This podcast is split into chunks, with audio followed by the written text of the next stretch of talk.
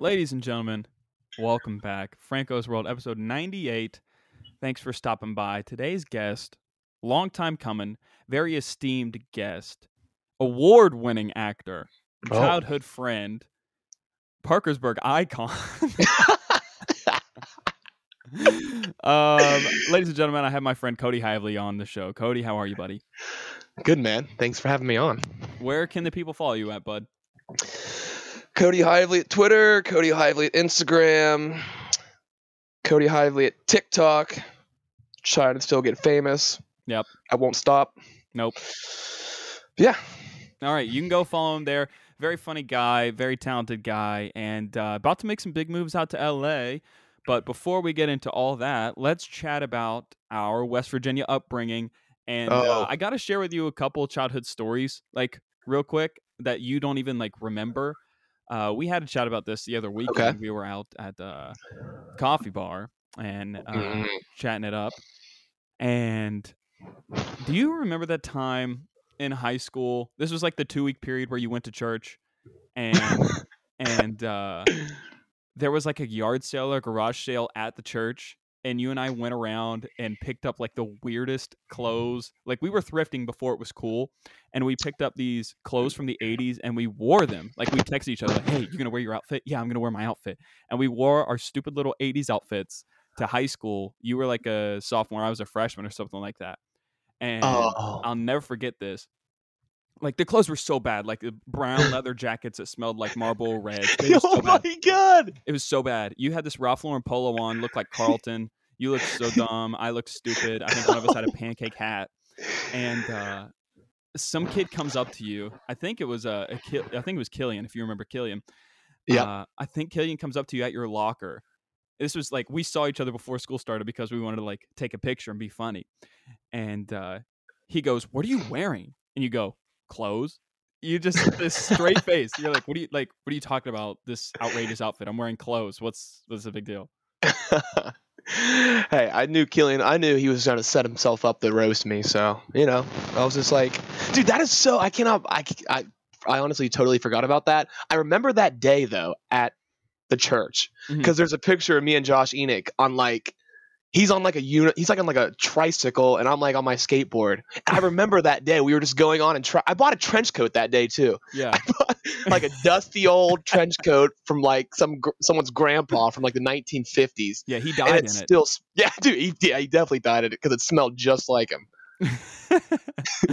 Man, dude, the you see like the craziest like I don't know, but the thing is, like growing up in Parkersburg, like we could, we could wear an outfit like that, and people would be like, "Oh, that's just like those guys like being goofy," you know, like because people at our school would wear like Cookie Monster pants and scrubs, and like that was normal. oh yeah carrying a bag of doritos like i remember those chicks you Do know you remember people wearing like camo basketball shorts and boots that went up to their knees? Like, do you remember that? You're talking about like the entire defensive line of the football team that Yeah. drive also the s10s and like the, the ford rangers S10s, yeah, S10s, bro. yeah you, you and I, we didn't play football at the same time, but uh, I remember like I would wear like you know a collared shirt on game day, like a white collared shirt, and like one of the country dudes was like, "What are you wearing, dude?" Like I'm like, "Clo- like clothes." Like I got the line from you. I was like, "Clothes? Yeah. What are you talking about?" yeah we're wearing something that's normal to wear not shit kickers and my dad's old pair of camo cargo shorts that he wore when he was fishing at the ohio river when he was like 12 years old Yep. man, growing up in West Virginia, man, we see some weird stuff. Um, we're also because of like, I don't know, West Virginia's weird because it's mostly white, but then you have you and I that are kind of like this ethnically ambiguous type color, like it's just an olive skin. And I'm sure we've been called many different things, but are you you're Native American too, right? Well, here's a story.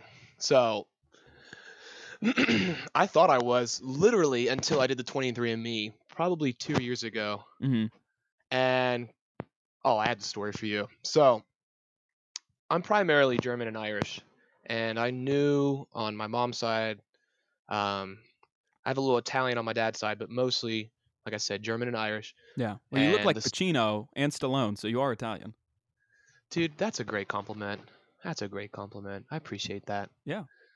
But so we the story was that um my great great great great whatever Irish grandfather married or married a Cherokee woman. hmm And that was the whole story. That we're Native American. That's why we have Yeah, a quote darker unquote married. complexion. Yeah. Oh, but the story gets way better. It gets so much better. So I do my DNA test. And it turns out instead of like that small percentage of Native American, I'm like 3% African American. And it blew my mind. what do you mean by African American? Are you from like northern Africa, like the Caucasus regions?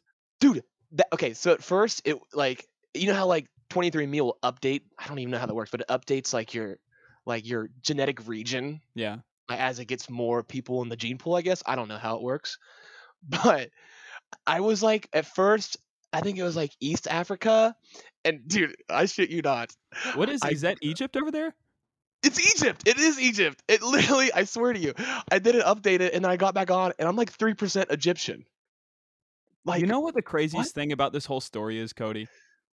is that I've never been wrong ever in my life. because I said Egypt over there and e- and I nailed it. I'm You trying did. to remember the last time I've been wrong. dude, I, I can't remember, honestly. I can't remember. No, but uh, that is crazy that you're like East Africa. I mean, like, and I've I've only met one Egyptian guy in college. He's a really cool dude, but now I know, you know, technically, you know, you're kind of an Egyptian guy. No, well, I'll say I am very white. That is the primary uh genetic pool. No, we got me, we got a little. We're like olive skin. We got a little color on us. I mean, dude, people thought I was. You know, people asked if I was Mexican. People have asked if I was Cuban. They've asked if I've been everything uh, under the sun. You know what I mean? Yeah, dude. You, okay, so you know the there's bodegas all over New York City, and they're always ran by Arabic people. Mhm. And for some reason, every time I this happened probably out of fifty percent of the time I went to bodegas, they always ask, "Oh, but, hey, bro, do you speak Arabic?" Like, apparently I look Arabian. Apparently I look Arabian. I I don't know how you say yes in Arabic, but I know how to say thank you. All my neighbors in college were Arabic. how do you say it? Shukran. Shukran. Shukran. They would give me rides. I'd be uh, hungover on Sunday mornings, and I, they'd see me walking down the street, and they'd be like, "Do you need ride? You need ride?" And I was like, yeah, uh, "Shukran, Hassan. Shakran, Yes." And then, and then he would give me a ride to my car, and I'll never forget this, bro. So I graduated college, and I'm walking in my complex, like putting my stuff in my car. I'm leaving, and he was like, "You graduate? Did you graduate today?" And I was like, "Yeah, I graduated today." And he goes, he shook my hand and he looked me dead in the eyeballs, stared into my soul, and blessed me with whatever Arabic gods may be. And he said, Best of luck on the next part of your journey. Wow. Oh my god. Oh my god. You're gonna live forever.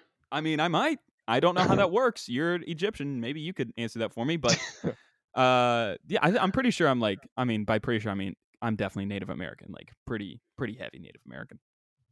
Yeah, I mean, you definitely have the skin tone, like you said, Yeah. like the olive skin, and you kind of have the look too. I feel like. Well, I have know- a, you can say it, Cody. I have a big nose. You can say that. Well, you- n- Yeah, I mean, Yeah. that's not it's not horribly big, but no, it's, it's, it's, it's prominent is the correct word. it fits your face though. That's the thing. I don't know if I could ever get a nose job because it doesn't necessarily fit my face. Now, now there are some old character caricatures of like the Cleveland Indians Indian with tan skin, and I kind of look like the guy. You definitely look Native American. You look the part. Yeah. You well, the in the part. sunlight, you can see like the red specks in like my skin, like you know, like Really? like red skin. Like yeah, thousand percent, bro. Not even close. Oh. Yeah, I, I've, yeah. So it, makes sense because I don't have that. Yeah. I don't know what. Yeah, what you have like whatever you, like Egyptians have, I guess. Yeah, I But, just uh, I just know where the stars are at all times, and Is that what they were known for? Was the stars? dude, the pyramids, man. Oh yeah, that was them. But like you know, Jewish people built that, so maybe you're Jewish. Okay, but okay, here's the thing. Here's the thing. When I was a kid, I was so self-conscious about my nose. My mom was literally gonna get me, let me get a nose job. When I was like, when I was At like, like 14. she's like, I was gonna get my boobs reduced, but instead I'll use that money to get your nose smaller. And I was so close. I remember she got like the pamphlets and everything. 'cause I Wow. was that self-conscious about it. I uh, Yeah. I go through stages with that too in terms of like my face, and then I'll hear somebody say like, "Dude, you need to relax. It's really not that bad." And then I just see photos of like every celebrity under the sun just have a pristine nose, and I'm just like, ah, why can't I? Oh, dude, yes. It's especially like oh, all the male actors. Like I'll be watching like a TV show and then I'll like just Google them and then it's them on the red carpet and just chiseled jaw, just blue eyes, just Well, I, I've Perfect actually looked this up like not that long ago because I had an episode, you know, about my whole not a literal episode, but just like an uh, anxiety episode about my looks, and uh, it's like, oh yeah, Ryan Gosling had one, and so and so had one, and I'm like, oh, they're just like they're just like us, but they have money. yeah, That's really it. pretty much. I mean, it that's that's a big thing, man. It's I feel like you know a lot of Instagram models when they like I don't believe any Instagram models at all. I'm I'm putting this out there to the universe. I'm never gonna date an Instagram model. it's probably smart. Yeah. It's probably smart. But I kind of get what they're saying. Like they get a lot of hate, but that's this is what that's a, that's what they that's how they make money. They post like flattering photos of themselves. Yeah. Would you see the one of, also of Khloe Kardashian that everyone made a whole meal out of? was that the one where she was trying to get it removed from the internet? Yeah. And she didn't look bad. She looked good. I, I don't. That I whole mean, that whole that whole Kardashian clan is a whole thing. We don't have to delve into that. that yeah that is a that is a black hole. We dive into that for sure. I am curious though. I do have to ask this question about your your acting spark and the acting inspiration because I remember, you know, us being in college and then like I was walking to like econ test that I was going to bomb and I saw you and I'm like, Yeah. "Hey, what's up?" And you're like, "Oh, double majoring or like I'm thinking about switching my major to drama." And I was like, "Dang, I didn't even know you were into Mm. that stuff." Like what made you want to switch to be into that? Uh, well, the Kardashian family. Um, Ah, I see. no, no, no, no, no, no. Um, well, I don't know. So there's a book. There's a book that really just changed my way of living and thinking, and it's it's uh it's called The War on Arts by Steven Pressfield Mhm. and Zachary Wilcoxon. Shout out to Zach. Actually, uh, recommended it to me He's a good because. I was in a weird place. Yeah, he's a great guy. It was a I was a weird place in my life. Um, because my pa- my biggest takeaway was like my passion, mm-hmm. and at the time, I was I tra- I just transferred from Wesleyan where I was running track. That's true. I'm sorry. I should have mentioned that you were also an incredible athlete. oh, I Decathlon, wouldn't right? say incredible, but I was I, I did the I did the decathlon because it it gave me a full ride. If I was just to do long jump, I would have had to pay some money out of pocket. But I was like, all right, fine, I'll run I'll run the mile. I'll learn to pole vault. Best athletes in the world, decathletes. it's true. It's very true. Ashton Eaton, he is dude, he was incredible. But yeah, so after I transferred to WVU, I was um in the exercise physiology program Mhm. And I was still actually rehabbing my knee because I retore my ACL um, Right. in high jump practice at Wesleyan. So I was coming off of my fourth surgery, um, my second ACL reconstruction, and I happened to stumble across the most passionate, most intelligent, just most motivated physical therapist, probably the definitely the nation, if not the planet Wow. He Oh. has all these certifications for everything and this guy was just incredible he he did this like full mobility and he was able to like because i was in anatomy at the same time i was in physical therapy so it was kind of cool because i wanted to go to physical therapy school so i was like it was almost like a free shadowing Yeah. i mean shadowing is free but it was, it was just kind of like a way for me to see if i want to continue to do this Mhm. and he, he would do this mobility stuff with my leg and he was able to point out like each each part of my body and like the movement and stuff and which is like not all physical therapists remember all that stuff. Like you don't remember everything in anatomy but he did. He remembered everything. Yeah. and he would always go to jamaica like every so often and, and get these uh, these necklaces. And if like if you guys if you and him like made some sort of connection oh deskovich justin deskovich that's his name. Incredible person. Mhm. but anyway so he he would go to jamaica and get these these like necklaces and wristbands and if like you guys made a decent like a like a if we made a close connection he would like consider you his one of his disciples quote unquote Wow. So you were in a cult. um, pretty much a physical therapy cult. But the biggest point I'm trying to make is passion. And this man had passion the same way he had for me, like a previous athlete trying to get back to normal. So I'm doing like physical stuff as he had with the grandma that had a kink in her neck from a fender bender.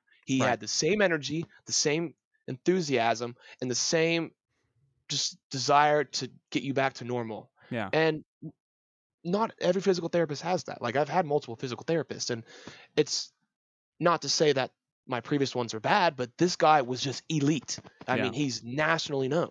So for me to stumble across this and find that in a place of my life where like I was trying to find where my passion was, I realized that like my passion is not in physical therapy. Right.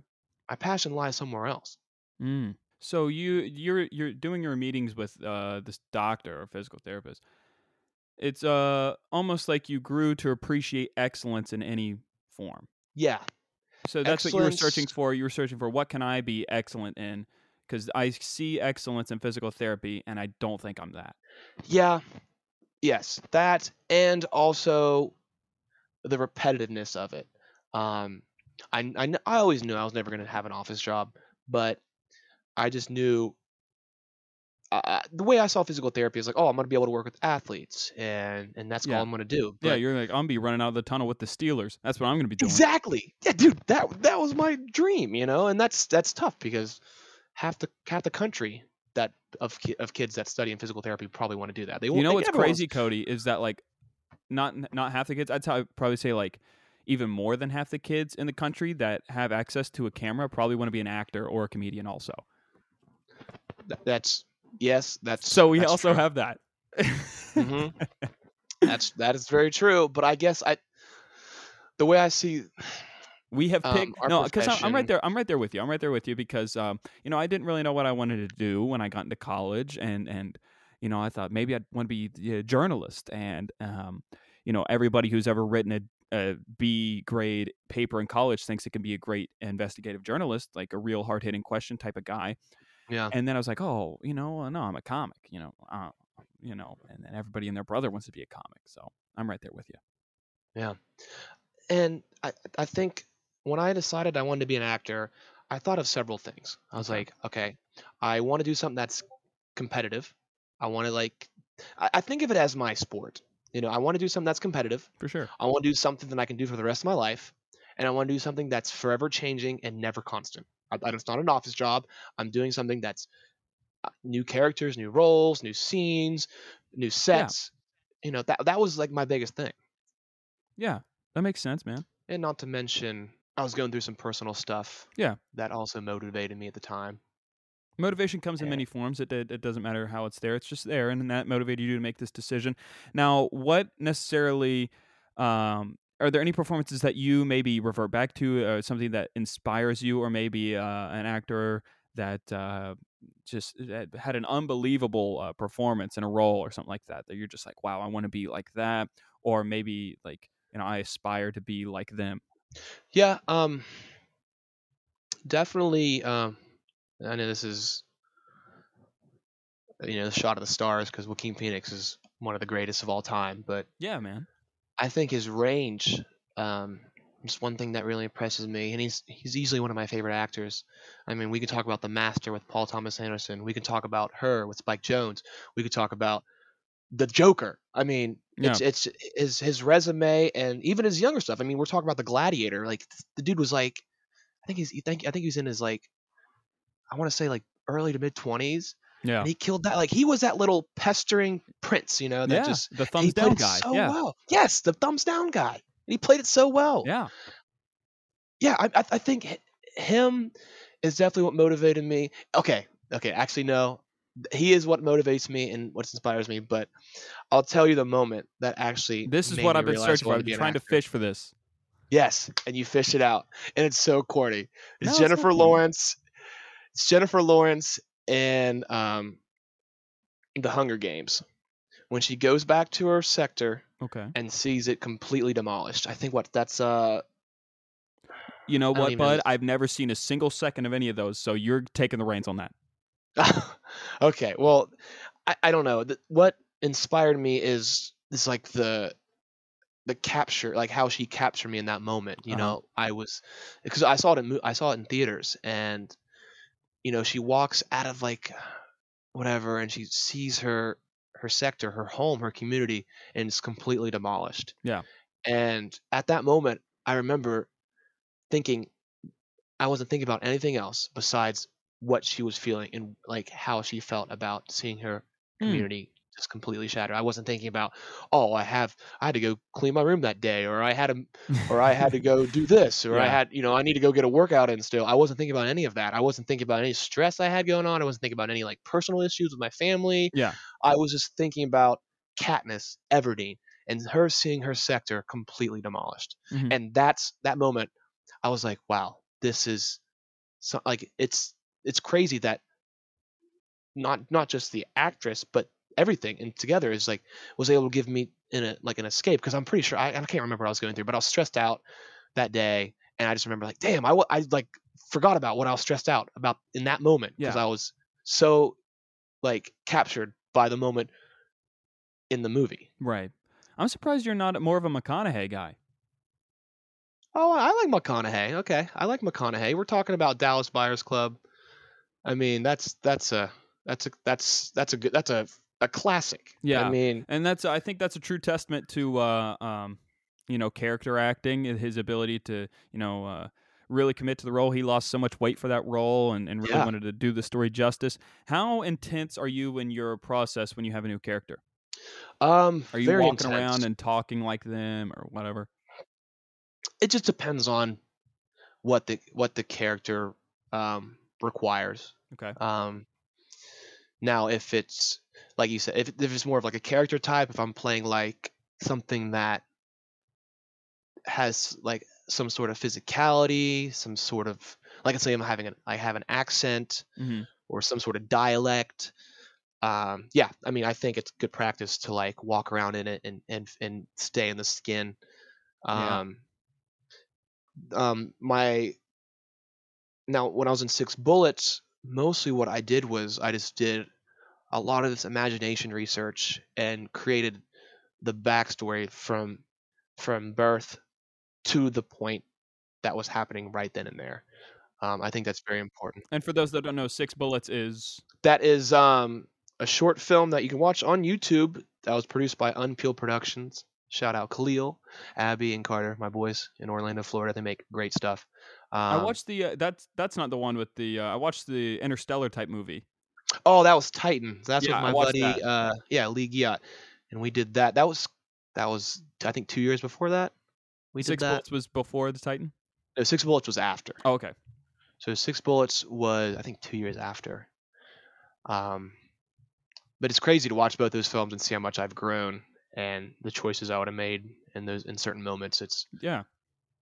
I mean it's all about, it's all about you know growing and learning. But yeah, I mean it's the biggest thing about a character is you go, you have to you have to create these moments and these thoughts even before you get on screen because if you're not if you're not truly thinking and having a, like a genuine thought that's within the character it's the camera reads it all Yeah. now if you're on stage you might be able to get away with it a little bit but the thing about the stage is you're living it the the whole time so camera it's on and off and it's so up close and personal. You have to genuinely experience these emotions and and, ha- and have these thoughts. Yeah. but it's it's you know it's like a four by six. It's like it's like so close to your face and if if if you're lying the camera's going to pick it up. I mean it's That's- it's, that's- it's Very ironic you say that because I've always thought, and I'm obviously not an actor at all, have no aspirations to do that, but uh, I've always thought that like when people do the theater stuff, that's like the more true to to you know type aspect of of acting, and then you get on camera and you can sort of like fake it a little bit. But I guess it's completely uh, backwards. well the thing about theater is you're truly living in it and like as soon as you step on stage you're in the character Yeah. i wouldn't say uh, it's definitely not more faking i'm just saying that your mental like thought line let's say um on stage you know like let's say like something on stage like messes up like something falls or something Yeah. you can you like i feel like you have more space to have like a thought like oh that happened even though whatever you're supposed to live in the character Mhm. but it, like on camera it's it's it's action cut so you can you can start this thought process and then go into it. What I'm saying is pretty much is like the like like the the minimal things you pick up on. You know, I mean, like obviously theater, it's not as much uh, facial expressions or you know, it's it's you're you're experiencing the emotion throughout the body. Mhm. As um, if you're on camera, depending on the shot, if it's a close up, you know, obviously you want to experience the body because that will still that'll still read through the camera Uh-huh. but you're you really want to make sure that you're not lying at all. You're really experiencing what's going on you know in that moment. Because theater it's more it's theater it's always about the other character. It's always about your scene partner. That's what it's always about. It's what you're trying to get from them. It's what you want from them. Uh-huh. and you're trying to like get you're trying to you're using tactics to like overcome these obstacles to get what you want from the other character. That's Mhm. that's just cut right dry that's what you do. And theater is more where it's because like you, you might depending on the situation on on a set you might have a stand-in you know? So you're still you're still obviously experiencing that with that stand-in. Usually i mean a good set won't do that but Yeah. I'm sure it's happened before Well, that was very insightful. I mean, I had no idea. I had it backwards this this whole time. Now, you've uh you did uh, you've acted overseas, you've acted in commercials, you've acted in in and various short films or, or you actually on Marvelous Mrs. Maisel, you told me that and that was really cool. That's a, a Mm. great show. yeah Now, this is all New York based stuff, but you're about to make the big move, the the big time actor move. You're going to be an LA guy soon. yes Uh, Now, Yeah. what made you want to switch from one coast to the other? um so the big saying is you go to new york to get good you go to la to get famous Now, i Ah. don't really care if i get famous that's So not that's not a goal. So what is a goal for you then? to be successful Ah, To work. okay. to work that's that's my goal To make it to make a career out of being a professional actor. yes I think that's a very good goal. I think that's a great Now- goal. now if that comes with fame that's fine but my goal is to not be famous my goal is to work Mhm. and um move I moved to New York with the idea of doing more theater I think I think a theater actor can translate better to camera better than a straight camera actor can translate to theater Mhm. and when you say you had it backwards I don't think you had it backwards I think I don't think you had it backwards I think you were right with your assumption that theater it's it's full body it's on all the time and it's just honestly the work in theater is is so rewarding because also you're living through a, the playwright Yeah. you're living through all these greats i mean like if you have the if you have the blessing to do a chekhov play or or, or a shakespeare play and and do it honest and or or just or a sam shepard play or just i mean i can go on and on about these greats that paved the way to what realism acting is what you see on camera nowadays it's just to have the honor to honor that playwright blessing to honor that playwright yeah, I yeah, say. yeah. You don't want to get up there and do a disservice to Stephen Sondheim or whoever. Yeah. And not to say that you're not dishonoring the screenwriter, but there's a lot you you you don't you don't cut you don't cut and say, "Oh, let's change this line in a Chekhov play." You read it verbatim. Yeah. You read it as what it is. So that, I thi- I think that's one thing. You're you're honoring the playwright and their work Okay. just from your it's like history you're you're you're truly living through the history of what that playwright was going through and and what the feelings he's trying to invoke and how he was what he was experiencing at the time hmm So Yeah. back to the LA thing. You- You going out there now? Uh, I, again, I know nothing about this. You, you're going out to LA, and is that more uh, commercialized stuff? Commercialized meaning like more networky, more uh, script to screen type stuff, as opposed to New York, where you're doing more theater. yeah um i think so Okay.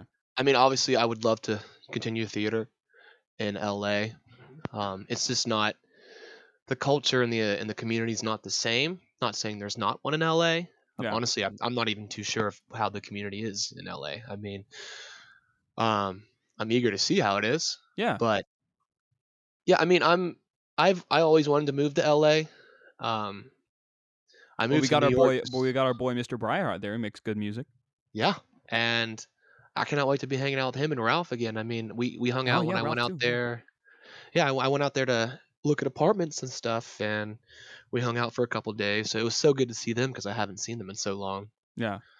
But You know what I remember about all those guys is like you would make stupid little rap videos that were so funny. oh remember my those? god, yes. I wish, honestly, I might play one of those in the middle of this if it's still on YouTube. I think you had one line. You're like, "I'm the man with the plan, Cody Hively." I think that was Oh. one line. So cringy, but yes, so cringy. Literally, it just makes my skin crawl thinking about it. Well, I found some cringy content of myself the other day, so you're not alone, pal.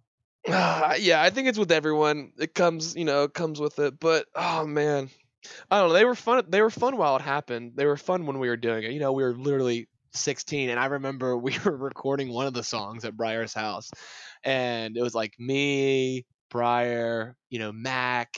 Yeah. Um, there was a bunch of us there. Ralph was there, and no one would cuss. They'd always say "mother fudging" or Yeah, spit. yeah, yeah, yeah, yeah. you know?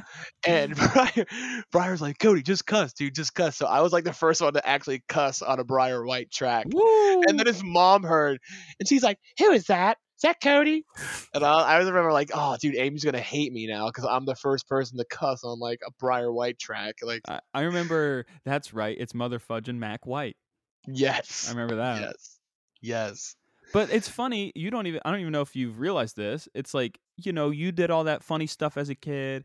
You were the leader of the student section, always dressing up and stuff and making people do these skits and stuff like that. You were always a very creative guy, and maybe you know, on this journey, you figured out your creative outlet is being an actor. You know what I mean? Yeah, I, I definitely think so. Um, I remember. from my perspective, whenever I heard that you're going to be an actor, I was like, okay, well, that makes sense. He's always been like a, a character guy and a goofy guy. And uh, Yeah. not to say that you want to be a comedic actor, you're going to be, you know, a serious actor. But uh, uh, yeah, man. Oh no, think no, I, I'll, I'll be comedic too. I mean, I, it, I'm not I'm not limiting myself to anything. Honestly, Yeah. I think I'm goofier than I'm serious. I can play serious, but I I like to think it's just who I am. I'm a goofy I'm a goofy dumbass, and Yeah, that'd just I be more of a have to natural character. Yeah, it's just very natural. I would just literally just be myself, and just shit on myself and just like Physically, he would literally do that, folks. literally poop my pants on set and Yep. just make sure everyone smells it. Yeah, just like yeah. But I could no, see I mean, you. I could see you being here's in in two years. And when this happens, I want that mailbox money. I want those residual checks. All right. So in two years, okay. in two years when this happens, whenever you're the featured funny man on a on a uh, like a show, maybe for for a few episodes, or maybe you're there for the whole season, and you're like the crazy like drug dealer friend, I want like those residuals because you're gonna be the goofy drug dealer friend on a on a sitcom, and uh, I'll watch every episode of that. I love it. I love it. You, I have you ever watched honored. The League? I haven't watched the league. Oh, okay, well then never haven't. mind. Then this reference is dead. But I was gonna say you're gonna be like Rafi from The League. You're gonna have to look that up. Okay, I'll Rafi after The League. this. It's uh, Jason Mantzoukas. You know who he is? Jason Mantzoukas, not Jason Sudeikis, but Jason Mantzoukas. Jason Mantzoukas. He's uh, he's in the movie The House with Will Ferrell. He's in uh, obviously he's in The League. He's in uh, he plays Jay in Big Mouth. Hmm. Whatever. Dead air. All right, moving on. Moving on to the next Hmm. one. hmm. While I'm googling it now. So do you have Uh, like what would you say like an outline would be uh, like a five year plan in LA? Because I don't know, like I only know the comedic brain. I don't know the actor brain, and I'm sure they're very similar, but I don't know like what a, a five year plan is for an actor. Yeah, I think a five year plan is um, fully supporting myself. Um, whether that be, I think a five year plan, honestly, maybe not a series regular, but I mean, yes, series regular would be ideal. Five years, actually, no. So I think five years would be a series regular, or just a reoccurring Yeah, something where I'm established, where I'm. You watch a movie and you're like, oh, that guy was in Whatever. I wanna be that guy. I want to be that guy. You know, you just don't. You can't remember my name, but you're like, oh, yeah, yeah, I remember his face. So like when I go to the grocery store, not people are gonna be like, oh my god, it's Cody Hively. They're just like, oh, that he looks familiar, but that's it. You know, so I won't be bothered. you're like, I, you're like, I don't, I- I've seen that guy somewhere, but I don't know where. Like, did I go to church with that guy? I don't remember him. Was he in AA last week? Yeah. actually might have been in AA week. He Yeah. might have been. No, no, yes, yeah. It's like that's just. I feel like that's that's that's when you made it. You know, when someone gives you a double take at Trader Joe's, and you're like, oh, they, they remember, they saw me in that show. I don't that's why think- they did that. And, and the crazy thing is, like, nobody ever hates those guys, though. no, Nobody ever hates, you know, people will hate a, a main character or something like that. Nobody ever hates the series regular. no, Nobody. definitely not. I mean, eh, eh, it's because well, okay, well, hold on. Series regular is like so a reoccurring is someone that's like maybe on like several episodes or comes in and out, but a series regular is like it's like a Joey Tribbiani. You know what I mean? That's oh, like okay, okay. I thought that'd be So, a yeah. featured guy. Okay, I don't know how this works. no, no, no. So like yeah, so a series regular that's television. Now, now movies is a little bit different. Like there's like the feature, and then there's like there's like the star, guest star. It's but yes, like with I'm, I was talking television. Like there's a series regular, there's a reoccurring, Okay. and then the co-star is like maybe they also like kind of like reoccurring, but you're maybe on like an episode, yeah. you know. And then there's like a day player who's like literally maybe a scene, you know. Yeah. Man, Um, yeah. there's a lot. There's a lot. There's a lot more than meets the eye with the acting and stuff like that. Now, you're talking a lot of TV stuff. Is there any are there any TV shows that maybe you go back to that that whenever you're in a sort of a creative funk and you want to get inspired, you you turn to those shows? probably like Breaking Bad. And it's funny that you mentioned like the funny drug dealer, even though I don't think Jesse Pinkman's very funny. I mean, he's he's funny, but you know, I think Breaking Bad is something that is just television gold. I mean, yeah, I gotta be honest with you, guy. Never never saw it. Oh, well, okay. So here's some more Dead Space now. No, you can talk about it, but it's like it's funny that I've like all Wow. these all these shows and movies when everybody zigs, I just zag. Like I just don't like to watch, and I don't mean to be a contrarian. It just happens naturally. No, that's fine. I mean, it's you know, I think one day you should sit down and take the time to watch it. I think it's Like I, ne- I never saw Avatar. like the movie. Yeah, and I also never watched Avatar Airbender for what it's worth. But I never watched Avatar the Blue Guy movie. Never saw that. the blue people, oh, the Yeah. blue, like, like I don't even know. They look like. What would you remind me of, say? like, okay, since you are this refined actor and you know oh, refined. everything about cinema, what what are some like uh movies then that maybe you've missed the boat on? Like, oh my god, you, dude! You've There's yet so to get many. into. There's so many, bro. I don't know. Oh, I feel like every time I talk to someone, they're like, "Oh, have you watched this?" And I'm like, "No." Have you seen this movie? I'm like, "No." They're like, "You what? You haven't? You want to be an actor and you haven't seen this movie, or, you know?" And I'm like, "I'm like, dude, I, I, I just wanted to become an actor. When I was a kid, I didn't watch a lot of stuff. Honestly, I like I've there's a lot of things I miss. I feel like I've like from like 1990 to like 2010 there's a lot of stuff i missed because like I as soon as i started like to like become an actor i've like i i watched like the top 100 performances or the top 100 just best movies that you know are what people like the the critics yeah, yeah, consider the the, list best you know um yeah, I feel like there's so many. I don't know. Like I'm trying to think of a, crazy one I haven't seen. Oh, I haven't seen um what's the one with Angelina Jolie where they curve the bullet? Wanted? That's bad though. Yeah. That one sucks. Yeah, well, that's that was someone was like, "You haven't seen Wanted?" I'm like, "No, I haven't seen fucking Wanted." Did It this probably guy is- also have an affliction shirt on? probably I probably I can't remember even who I can't even remember who That movie was like mad I didn't see. It probably did stink. A lot of my friends stink. Not you, Franklin. You smell great. I do smell great, and You it's because I'm a huge germaphobe. And uh, that also brings us to this point: Degree deodorant. Uh, Degree deodorant has agreed to give me one free deodorant stick. Actually, it just came in an Amazon order I had, uh, and uh, I'm considering that a sponsorship. So Degree, I like the one with the aqua lettering. I think it's called Cool Rush. smells good. All right, Mm. and back to uh, I I'm Uh, surprised uh, you didn't say I have a, I know your favorite show of all time. It's so funny that you don't know. I know your favorite show of all time. You've never tweeted about this. You've never posted about this. You've never said anything about this. But I know for a fact um, from like 2006, 2008, or nine. I know this was your favorite show. Okay, because I know the type of guy you are. Okay. Your favorite Okay. show was Rob & Big.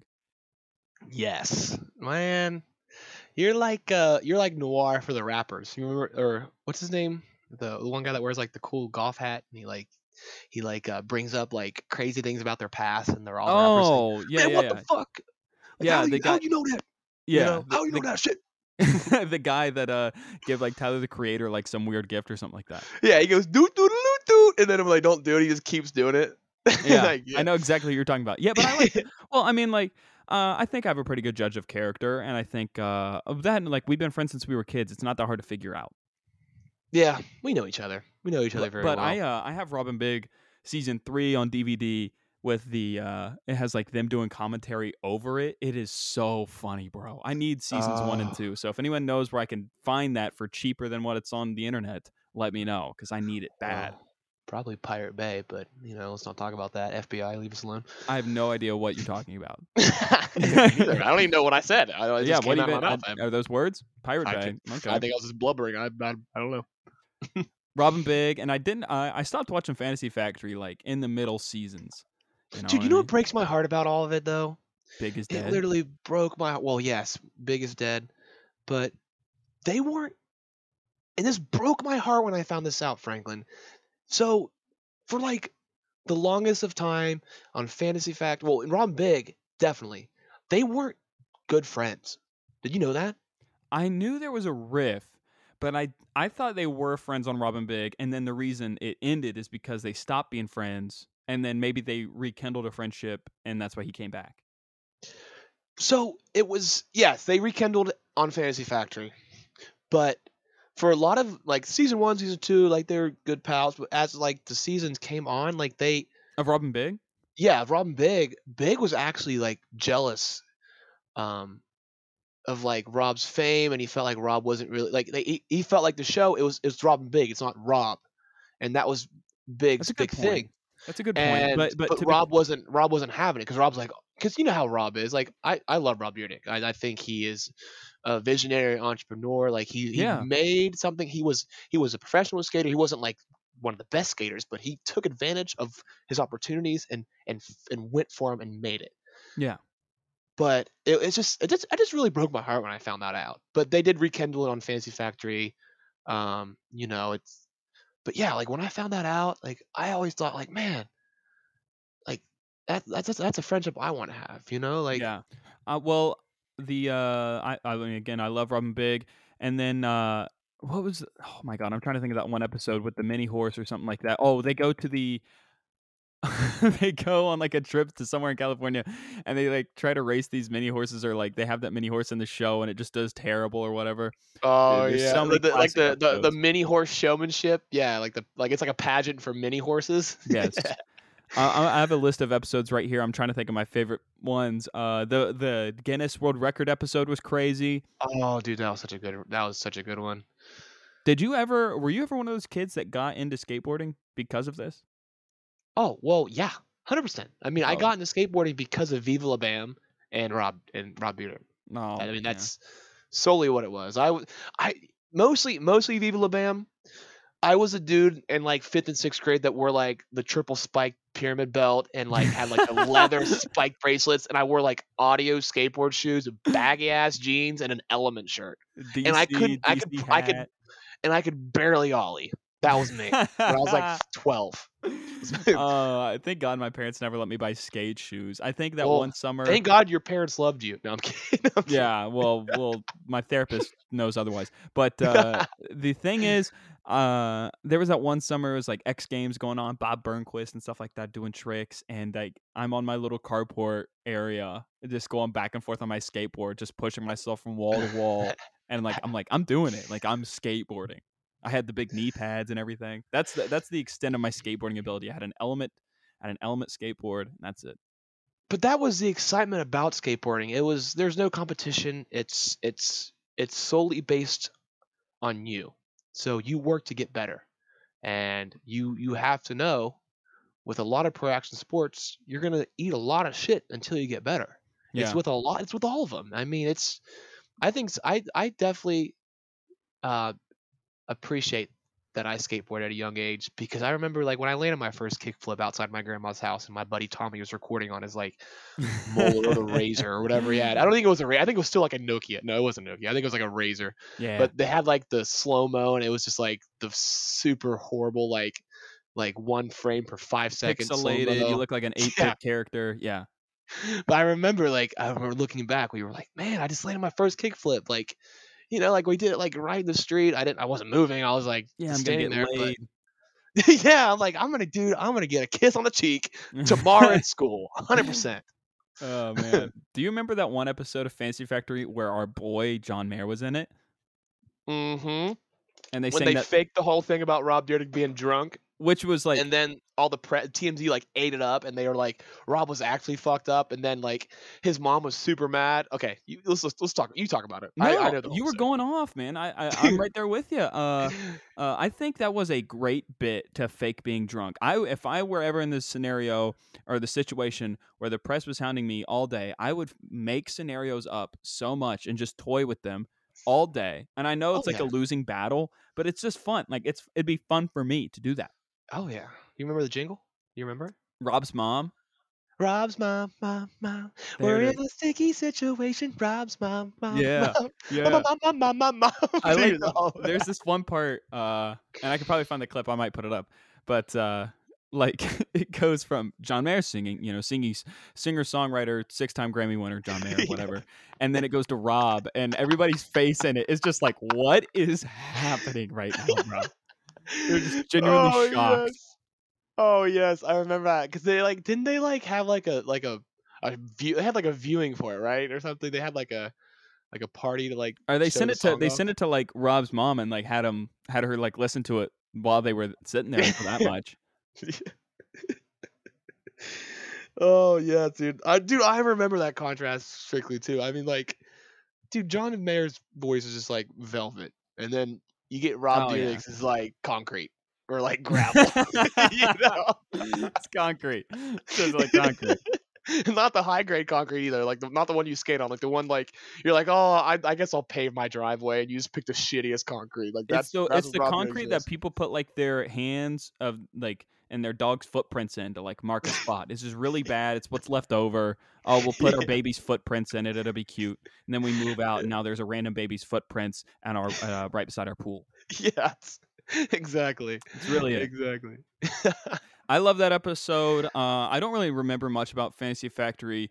I remember watching the first season religiously and maybe the second season, and, and then uh, that's it. But I just remember the John Mayer episode because you and I are both big John Mayer fans, and we tried to talk about this in a Mhm. bar, and it didn't work because uh, Mhm. it's just loud and in a bar, and it was karaoke night, and some guy was doing a bad rendition of Gravity uh, while we were uh, chatting it up. That's yeah. That's what brought it up. That's what brought No, it up. I was just made that up. Um, Oh, well, I, that shows how drunk I was. no, you weren't. You weren't hammered. We were able Dude, to have. A. We, no, we were able to have a normal conversation. You talk I'm about really good at that. I, when I'm hammered, I I I can just act like a normal person, and it scares me. It The- scares me because it gets me in a lot me, of trouble. It's like anytime I drink at all, it's like I I'm like quiet. Like I don't say words. I talk more. well, like, uh, no, I'm even just worse. like I know I know the state I'm in is an altered state, and I don't want to do anything stupid or say anything dumb. That's why I don't. I never. I've never. I've never- Oh, I've never drank anything before I went on stage. Never drank anything before I did any podcast or anything like that. never. Mm, interesting. Yeah. Interesting. Speaking well, I've took like a shot of vodka like while the podcast was happening. No. I mean it's I'm not an al- I'm not an alcoholic. I'm not an alcoholic. I'm not. Oh wait, did you really, or was that a bit? Um. Oh God. No. hey, you know what? Sobriety Uh, starts tomorrow. Okay, one day at a time. tomorrow. Tomorrow. We've been, No. uh, me and my buddy, uh, we'll call him Joe, uh, have been sending this like anytime we think about slipping up or doing something bad, or maybe sending like a DM to a girl that we know we shouldn't, uh, or maybe doing whatever. It's just like we send this Batman meme to each other. Actually, I think we send it after we do something stupid, like send a, a a text to an ex after drinking or something like that. Uh, it's the scene. I think it's in Batman Begins, Mhm. and Alfred is sitting there in the Batcave with Bruce, and he goes, "Why do we fall, sir?" And he goes, "Why? So we can learn to pick ourselves up." we send that back to each other after we fall. Somebody texts an ex, "Oh, I miss you so much, baby. Please, why do we Oh. fall, sir? Why do we fall?" That's what we do. Oh, that's gold. That is. Going back to uh uh we gotta get we got uh like ten minutes left here. We gotta talk about John Mayer some since we're such big fans.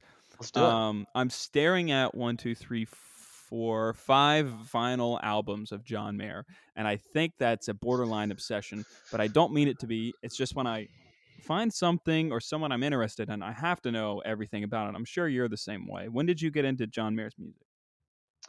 I got into John Mayer, I think, um, definitely in high school. Um, yeah. Was it was it the Rob Dyrdek episode that really like did that do anything? you know what? It probably definitely did. It def. I'm sure it did. You know, I, I mean, I can't like, I can't call it now, but I'm sure it was. I just remember in college was when I really like fell in love with him and his music. That's fell in love with John Mayer. no, um, I just think that um, I relate to a lot of his music. Yeah. and I think it's the biggest thing, you know, with an artist is how you relate to them, and um, you know, it's, I mean, it's, a lot of his music is pretty depressing if you listen to the lyrics, unfortunately. But I, I, mean, I think I think it's so funny because I know like six, seven guys that are also John Mayer fans, and they're all like like us, you know, handsome guys who are artistic, and uh, you know, we like we like women. We don't care who knows that.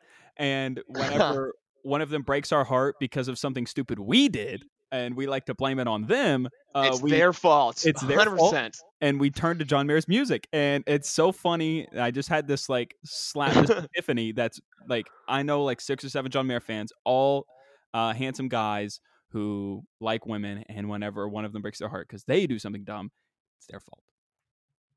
Yeah, it's it's like a good music to cope with because like it makes you feel like you know you're the innocent one, even though you're probably not. reality- but in You're probably not. You? Oh, You're- I, I, uh, that is on me. I put my hand up on that one.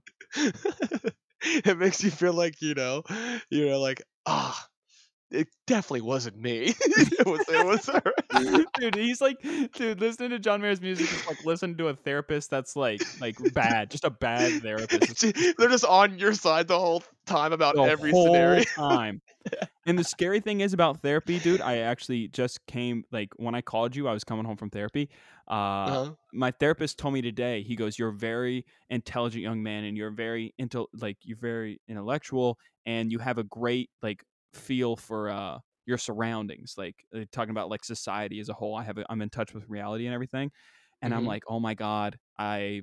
It turns out I've actually never been wrong about any of my thoughts or anything that I've ever said. Turns out I'm Yeah. right every time, which really doesn't help because I feel like John Mayer had that spell whenever he was like, "Oh, I'm right every time." Oh yeah, when he was like dating like every like When he was a complete jerk, and that's when I didn't like Yeah. him. And I, and I got to preface this by saying I only I've I'm like a new fan. I'm like I'm still in college with John Mayer. Like I'm like I'm in. I got a fan of him in 2019. Became a fan, so I'm new. Well, I feel like you've the in depth, you know, like from the conversation we had at the bar. I feel like you've definitely, you've definitely done your research. I mean, yeah, he was definitely like. There's no doubt he was a full blown womanizer. Yeah, I have no desire to do that. I, I yeah, that's Uh, no, no, me neither. It's just I, I think that his music didn't convey that. He was like, like we just said, he none of that was conveyed in his music. I mean, it's we we just take his music. I, I honestly one of the biggest things I just think his sounds. I think his dude. Here's the thing: I just love can't be a hearing him rip the womanizer if you out. can't shred on a guitar. Yeah. it, it just goes hand in hand. You're not a womanizer unless you can play like any chord by ear. You know. Yeah. Or make any sound you want. He does these shows with Chappelle because apparently he's like a comedic genius too. And uh, like Chappelle will say something, y'all ever hear something do this? And John will just make the sound on the guitar somehow. It's crazy. Or like he'll talk with it. Oh yeah, dude, that would be a dream win to see. I remember that they were going. They went on tour together, right? Is that what it Uh. I, uh, I don't know if it was a full blown tour, but they, I know they played shows. Yeah, they had shows. Dude, can you imagine going to a Dave Chappelle, John Mayer show? No, I couldn't, and I wish I could. Oh, Oh my god. I need to see. I need to see both those guys. Uh, Chappelle just uh, did a little spot at the stand in New York the other night. I think Andrew Yang come out. Saw that on Twitter. Yeah, my yeah, my a couple of my uh comedy buddies were there too. Yeah, I they had some selfies with them. Okay, I didn't know that. I didn't know that was that. So it wasn't at the cellar. It was at where? I thought it was at the stand, but it could have been at the cellar. Do you? I, you talked about that one guy named Matt, who I don't know. but I follow him. He's really funny. I I've never talked to him. I want to get him on the show. Do you have any other like comedy friends that you remember from your Mike uh time to hit Mike in New York that uh have like gotten some notoriety or, or maybe like blown up a little bit? Yeah, I remember um Usama Siddiqui. Oh yeah, he, he he definitely won't remember me, but he was always super cool and you know because like the thing about open mics a lot of comics like they're just not paying attention and it's just it's a tough audience yeah, for if sure. you have a but if you have a good punchline usama genuinely like pays attention to your set yeah, like and he's not he doesn't laugh to to like encourage you but he laughs if you have something that's going to go somewhere. Yeah, if you have if you have something to work on like he'll give you a laugh and i i really appreciate that about him. And i think that was another another humbling thing to see is i was at an open mic and uh, you know you watch a guy like usama bomb and you were like okay you know I I could do this you know like it, it's like everyone bombs it's Yeah, not man. it's not just no one has no one is just perfect i mean like dave chappelle talked about how his first set he did very well but then like his next set he just completely bombed you know yeah. And I think that's I- the last time Chappelle ever bombed. yeah that was the last time ever. he, he learned his lesson yeah, but yeah, I, I, I just think that was uh, like a humbling experience is to watch him, and I and he still has a great podcast too. It's Mango Bay, and it's with him. yeah. and Pranav or I'm, I'm butchering his name, but I follow Usama, very I follow. Usama on uh, on on the Instagram, and we actually were on the same lineup card. We were both going to be on the same Zoom gig, and then he got a paying gig right before the Zoom gig started and had to dip out. Otherwise, I would have done a show with Usama, and I did not. That would have been awesome. Yeah, That he's a super really cool, cool. dude. Very friendly, and you know, because there's a lot of comics that are douches. I mean, obviously, it's with any industry, but uh, especially entertainment. Especially, especially. That's the There's problem with me is like like I'm like not to revert it back to me, but I'm such a genuine guy and like I'm an open book and I just hate I cannot stand deceitfulness and lies and there's just so much of that in the industry that we're striving to be professionals in. It's uh, Yeah. disheartening. Yeah, I mean that's a thing I struggle with too a lot, especially just like, you know, Because I want to take everything everybody says at face value. Like I want it you to be real. You can't. Yeah, and it's just it's it's it sucks, and that's just like a hard lesson that I'm still learning, and who knows if I'll ever learn it. I I, I just you know it's it's like it's almost like you don't want to play play all your cards because if you play all your cards, then the person that you're you think that might be an ally turns into an enemy, and it's unfortunate. I mean, that's just how the industry works. Yeah. I've uh I've made some decent friends, uh some decent amount of friends so far doing the show and and interviewing comics and stuff like that. Excited. Uh, I think I'm about to be on year 3. Year 2 ends in May.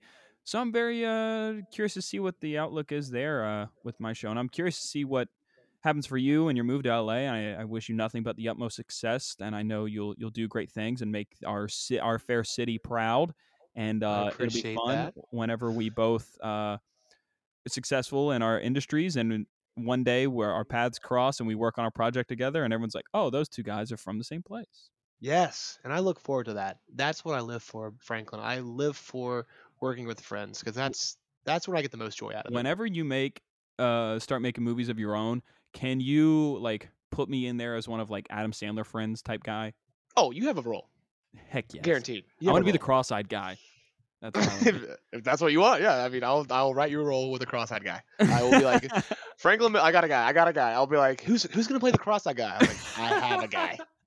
Trust me, I got a guy. i got a guy He's been preparing for this cross-eyed role his whole life Years. This dude has been this dude's been in character for years. making it seem like i'm actually cross-eyed no, Oh my no, God. no, we need a big nose ethically ambiguous guy Uh, i'm on it all right Boom, instant. I got his number. Is there anything you'd like to leave the people with, my friend? Any words of wisdom or any or any projects you have upcoming? Um. Hey, uh, no, not really. I mean, just uh, I think just do what makes you happy. This world's so crazy, and you don't know when when it's going to end. I mean, there, there's so much shit, shit that's Jesus going on. that- Christ! or did I, take, did I take it just a different way? Yeah. Did I take yeah. it somewhere else. Well, you know the uh, the impending doom of this world is approaching, so get right with the Lord. That's what you. we could die tomorrow. Yeah. Enjoy today. the Oh. second coming of Christ is among us. Jeez, now you sound like I'm you're about to be at the Rock or whatever. Okay, well I just lost ten viewers. Um. All right, I'm actually in therapy for religious trauma. It's funny. It's no big deal. I need to be. I mean, dude, bro, did you ever go to church camp as a kid? Dude, thank God I missed that trauma. But I have a lot of friends that went and experienced that to the fullest. I didn't. I thought, and here I am, idiot me. I thought an eight-year-old like on his knees in the gravel, reaching for the heavens, crying because he just got told he's going to hell was normal. I thought that was a normal thing, Oh my God. and it's not. no. No, it's definitely not. I mean, yeah. Oh, that's that's that is tough. I I'm sorry I had to go through that. That honestly, that is true. Oh man, I had so many stories. I had uh, one time my youth pastor told me a kid got possessed at a church camp and like flipped up on his head and like said like he held a knife to his own neck because the demon like like took a control of his body and all the pastors went around the house and like prayed for the demon to leave. Like bro, people like just spreading deceitfulness and lies. Oh, dude, that's. I slept with the light on for like a month because I thought a demon was gonna possess me. I slept with a uh, cross necklace on. It was bad. had to like uh walk around your room with sage. Just Yeah, every night, you just had like a barrel of sage beside your bed. Just you just like you know you smoked it every night just to make sure. I would read the Bible and and like, dude, just so much weird stuff that I Just chug a glass of holy water before you go to bed. Oh, I would make sure. bathe in it. I would bathe in that stuff. I baptize myself in the waters. yeah, I just yeah, you just baptize yourself every night just to be safe. and now because of COVID, I baptize myself in Purell, and, uh, and then I go to sleep peacefully because I'm also in therapy for being a germaphobe. But I'm working through it. I'm working through it. That's what we like to hear. But uh, thanks for stopping by, man. Uh, always a pleasure talking to you. and I'm sure we'll get out and play some golf before you uh, head out. Absolutely, man. It's been great. Thanks for having me on. Of course, man. We'll see you.